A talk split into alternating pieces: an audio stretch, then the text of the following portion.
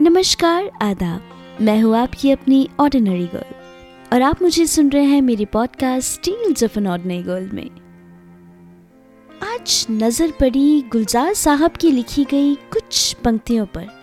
तो सोचा पेश किया जाए। अर्ज़ किया है, कोई पूछे तुमसे कि कौन हूँ मैं? तो कह देना, कोई खास नहीं। बस एक दोस्त, पक्का कच्चा सा।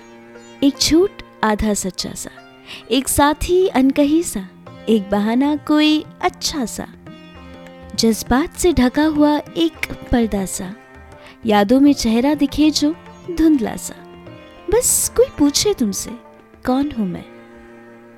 तो कह देना, ऐसे ही साथ में रहता है मेरे, है कोई कुछ खास नहीं।